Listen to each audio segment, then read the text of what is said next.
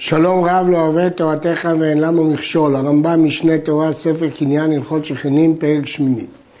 הוא מבקש להוציא זיז מקוטלו על אוויר חצר חברו. כלשהו, זיו קטן, בא לחצר מעכב עליו, שהרי מזיקו בראייה בעת שתולה בו ומשתמש בו. לשם מה הוא הוציא את הזיז? כדי שיוכל לתלות עליו דברים.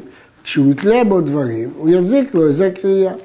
הוציא את הזיז ולא מלכה בו לאלתר בעל החצר, הרי יחזיק בעל הזיז. אם פעם אחת הוא הוציא זיז ובעל החצר ראה ושתק, סימן שהוא מחל ובעל הזיז יחזיק. הרמב"ם הוא לשיטתו בכל הפרקים הללו, שעל רוב נזקי תשמישים מועילה חזקה לאלתר. עצם העובדה שהשתמש והשני שתק הוא מחל ולאלתר היא חזקה. ישנה שיטה אחרת שאומרת שעל איזה קריאה אין בכלל חזקה, שיטת הריף.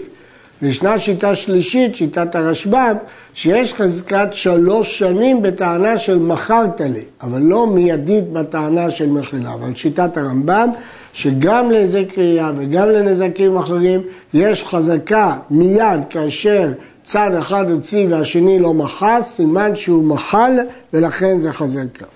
מקור הדין הזה במשנה בפרק חזקת הבתים, הזיז עד טפח יש לו חזקה ויכול למחות.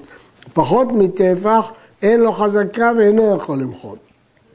בגמרא רב יהודה אומר שגם בעל החצר לא יכול למחות בבעל הזיז וגם בעל הזיז לא יכול למחות בבעל החצר. רב הונא אומר שבעל החצר יכול למחות בבעל הזיז שלא לבנותו. והרמב"ם פסק כרב הונא. היה בזיז טפח, החזיק באוויר החצר כנגדו. כאשר הזיז רחב טפח, אז יש לו חזקה לא רק בזיז עצמו, אלא גם באוויר, ואם רצה בעל החצר לבנות תחת הזיז ולבטל תשמישו, בעל הזיז מעכב עליו. למה? כי כיוון שהוא הוציא את הזיז ובעל החצר לא מחה בידו, הרי הוא הוחזק בזיז. ואם הוא הוחזק בזיז, אז עכשיו בעל החצר לא יכול אפילו באוויר שתחת הזיז לבנות. ואם אין בזיז טפח, לא יחזיק באוויר החצר. זיז פחות מטפח לא יוצר חזקה באוויר. וכל עוד שירצה, עת שירצה בעל החצר לבנות תחתיו ותן תשמישו של הזיז, אין בעל הזיז יכול לעקר עליו. נכון שבעל החצר לא יכול להכריח אותו להרוס את הזיז, כי הוא יחזיק בזיז, אבל הוא לא יחזיק באוויר שתחתיו. ולכן בעל החצר יכול לבנות תחתיו ובעל הזיז לא יכול למנוע את זה. היה הזיז שהוציא רוחבו טפח ומשוך באוויר חצרו של חברו ארבעה טפחים ולא מלכה בו, החזיק ארבעה טפחים על ארבעה טפחים. מספיק שהוא לא מחה בו, ודאי שיש מזיז רוחב טפח ואורך ארבעה, כבר הוא החזיק באוויר של ארבעה טפחים על ארבעה טפחים. ואם רצה להרחיב את הזיז עד שיעשה ארבעה על ארבעה, הרי זה מרחיב. ואין בעל החצר יכול לבנות באוויר חצרו תחת הזיז כולו, אלא אם כן הניח לו תחתיו גובה עשרה טפחים כדי שישתמש בזיז. הרעב"ד משיג, איני מודה לו בזה, אלא אם כן בא מחמת טענה. כלומר, זה שהוא לא מחה בידו, זה לא נותן לו חזקה של ארבעה טפחים על ארבעה טפחים, אלא רק אם יש טענה, כלומר הוא טען שהוא מכר לו. לכאורה, הדין של הרמב"ם מפורש בגמרא. כתוב החזיק רוחב טפח במשך ארבע, החזיק ברוחב ארבע. אלא יש אפשרות לפרש כפירוש הריטווה, שהחזקה מועילה רק כדי למחות בבעל החצר שלא לבנות ברוחב 400 סביב הזיז, אבל לא בשביל לאפשר לבעל הזיז להרחיב אותו. אבל הרמב"ם למד שהחזקה גם מאפשרת לא להרחיב אותו. המעמיד סולם קטן, שאין לו ארבעה חבקים, כלומר ארבעה שלבים, בצד כותלו, בתוך חצר חברו, בתוך שדהו, לא יחזיק בנזק זה. זה שהשני שתק, זה לא חזקה. וכל זמן שירצה בעל החצר, בונה בצד הסולם ומבטל תשמישו. מדוע? כי הסולם מפריע לו. אז למה הוא לא מכר? כי הוא קטן, הוא הבין שמחר הוא יוציא אותו. ואם היה סולם גדול שיש בו ארבעה חבקים או יותר, החזיק. אם בעל החצר שתק כשהשני העמיד את הסולם הגדול, אז יש לו חזקה, ואם בא לבנות ולבטלו, בעל הסולם מעכב עליו עד שירחיק השיעור, שהרי מחל לו להעמיד סולם גדול. עובדה שהוא אפשר לו להעמיד סולם גדול. הטור מקשה על דין סולם קטן, איך להשתמש בשל חברו בעל כוחו. אה, בכל אופן, זאת דעת הרמב"ם. לפיכך, כשיבוא בעל הגג להעמיד סולם גדול, בעל החצר יכול למחות בו, כדי שלא יחזיק עליו. הרי אם הוא ישאיר אותו ולא ימחה, תהיה לו חזקה, לכן הוא יכול למחות. אבל אם העמיד קטן, אינו יכול למונו. שהרי אומרים לו, אין עליך הפסד בזה, כל זמן שתרצה, תבטלו, הרי זה בידך, אתה יכול לבטל את התשמיש של הסולם, ולכן אין לו מה למחות, כי לא תהיה לו חזקה בשום מקרה, ואין לו הפסד בזה. הרוצה להוציא צינור על חצר חברו כדי שיקלח שם המים. כדי שהמים יקלחו מהצינור שלו לחצר חברו. או שעשה מזחלה על קטלו, שם מרזב כדי שהמים ילכו שם. שהרי המים נזחלים ויורדים לחצר חברו. בעל החצר מעכב עליו. כיוון שהמים מפריעים לו, המים מזיקים לו לתוך החצר, ולכן אה, הם מפריעים. כתוב בגמרא, במשנה, מרזב אין לו חזקה ויש למקומו חזקה. המזחלה יש לה חזקה. הבין הרמב"ם שהמזחלה הזאת, בעל החצר יכול למחות בידו, אבל אם לא מחה בו, החזיק זה בצינור במזחלה, זה מה שכתוב במשנה, שיש לו חזקה.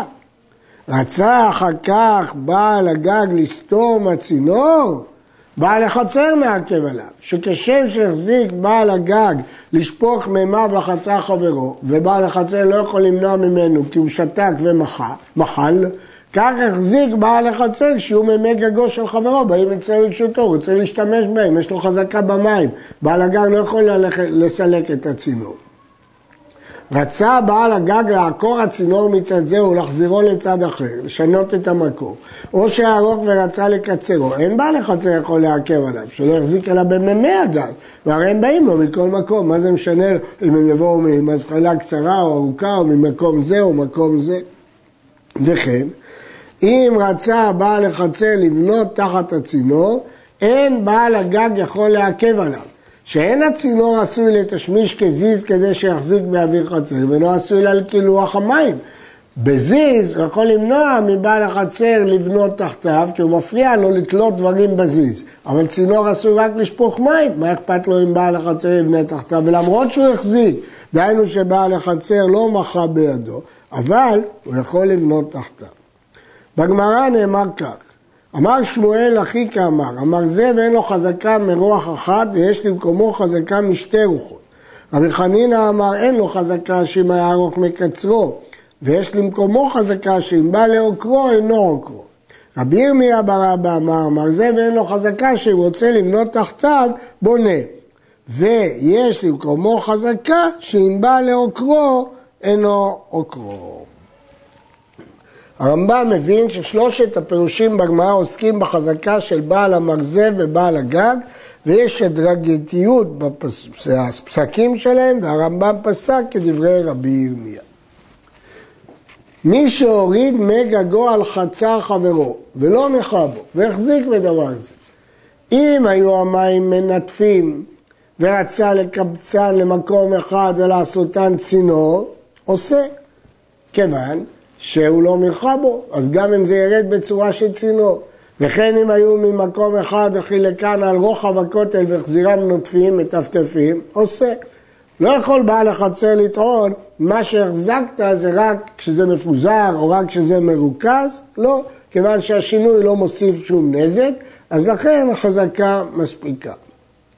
ואפילו לבנות על גגו כמין צריף עד שירדו המים במהרה לחצר חברו בונה, שהרי הוחזקו ממיו של איזה לרד לחצר זו, זה לא משנה אם זה לאט, או מהר, או בבת אחת, או מנטף, יש לו חזקה כי השני לא מחה בידו.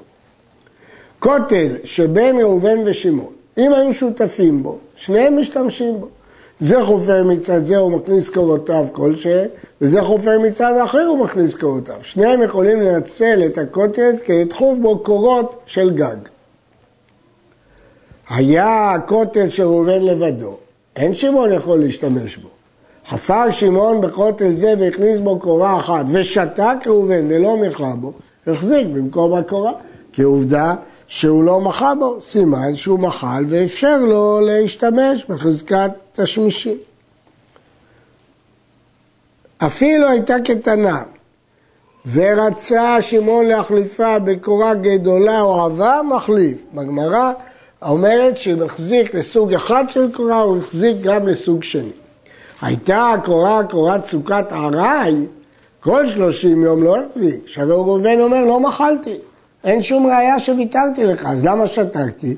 והנחתיך אלא מפני שהיא ארעי, שתקתי רק בגלל שידעתי שהיא ארעי ואתה תסלק אותה. לאחר שלושים יום החזיק שאין זה ארעי, כמה זמן הוא מחזיק סוכת ארעי, אם זה יותר משלושים יום, אז הוא הבין שזה קבע. ואם סוכת החגי, של חג הסוכות, כל שבעת ימי החג לא יחזיק, כי זה דרך בני אדם, שאחרי הסוכות הם מפרקים את הסוכה. לאחר שבעה, אבל אם הוא השאיר אותה אחרי שבעה ולא פירק אותה, החזיק, סימן שהוא שני מחל לו. ואם חיבר ראש הקורה בכותל בטיט, מיד החזיק. אם השני שתק כשהוא ראה שהוא משתמש בטיט, זה לא ארעי. אף אחד לא עושה סוכת ארעי בטיט. ולמה הוא שתק? סימן שהוא מחל. והוא שיביא ראייה שראובן סייע בידו הוראה ולא מחל, כי יכול להיות שהוא לא ידע בכלל מזה, ולכן הוא לא מחל. מי שהחזיק בכותל זה בקורה אחת, הוא הכניס קורה ובעל הכותל שתק. אינו לא יכול להכניס בו קורה שנייה, שהרי לא מחל אלא על אחת. קורה אחת לא מפריעה לו לחוזק הכותל, אבל שתיים מפריעות.